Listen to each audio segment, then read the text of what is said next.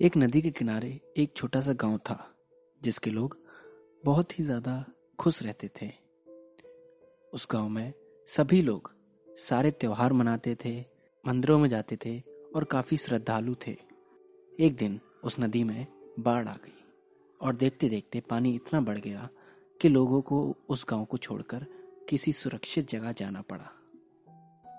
लेकिन जहाँ सब लोग गाँव छोड़ रहे थे वहीं एक मंदिर में एक आदमी बैठा हुआ था, जो कि वहाँ से जाने को तैयार नहीं था। उसे एक आदमी बुलाने आता है और कहता है, गाँव में बाढ़ आ चुकी है और तुम अभी तक यहीं बैठे हो।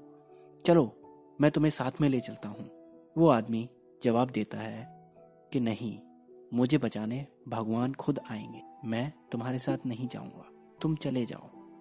यह सुनकर वो इंसान चला जाता है, जब पानी थोड़ा और बढ़ जाता है। तब वह मंदिर के ऊपर चढ़ जाता है। उसके बाद एक बोट उसे बचाने आती है।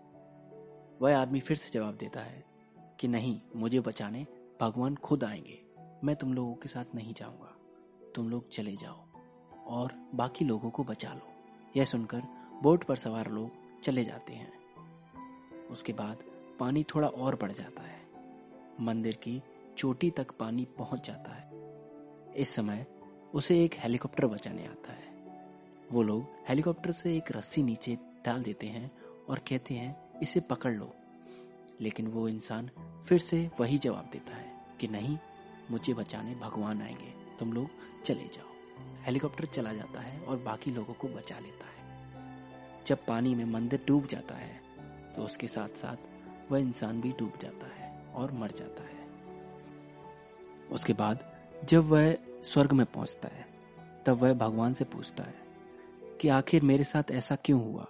मैंने ज़िंदगी भर आपकी पूजा की, आपका भक्त रहा और आप मुझे बचाने नहीं आए। ऐसा क्यों? तब भगवान ने जवाब दिया, मैं तुम्हें बचाने तीन बार आया था।